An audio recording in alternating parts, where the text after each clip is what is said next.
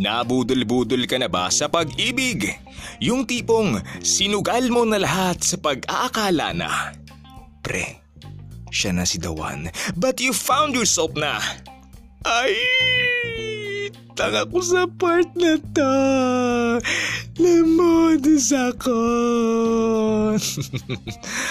Hi guys, welcome back to Yatona Podcast, searching for the meaning of life and making ourselves better. I am Carl Montanes, a grade 12 student, your host for today. Let me give you some insights, no?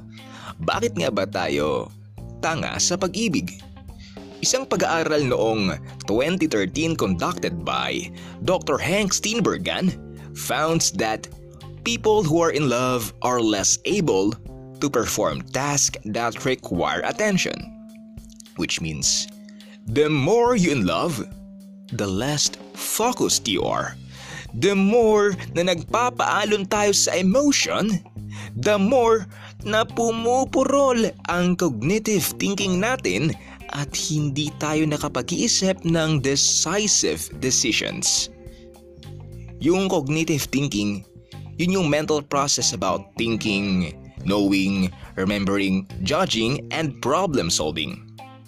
Moreover, sa libro ni Mark Manson na Everything is F, A Book of Hope, indicates that our mind is like a car.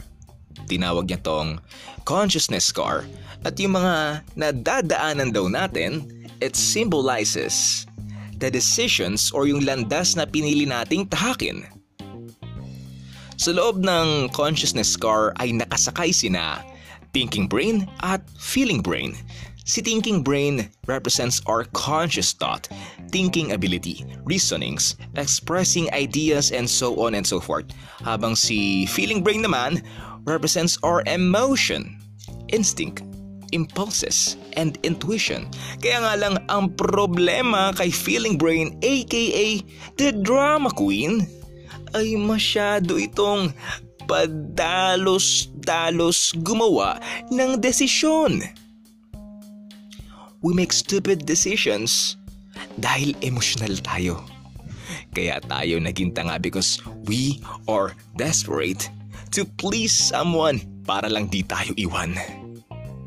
Kaya tayo naging tanga because we want to prove our worth na kamahal-mahal tayo, na may value tayo.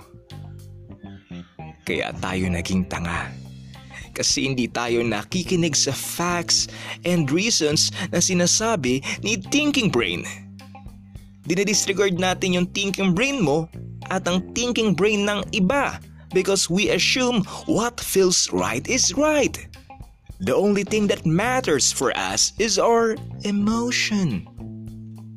And si feeling brain? Si feeling brain is stubborn. Gagawin ito lahat pero hindi siya makikinig sa'yo. Susundin niya lang kung ano yung nararamdaman niya. Here's the problem. If we let the feeling brain na i-drive ang consciousness car, we become stupid and idiot. Walang nagbabantay kay feeling brain para siyang lasing nagdadrive. Hindi siya makikinig. Gagawin niya lang kung ano yung gusto niya. On the other hand, if we let thinking brain na i-drive ang consciousness car, we become numb at robot. Namamanhid naman tayo kasi walang emotion.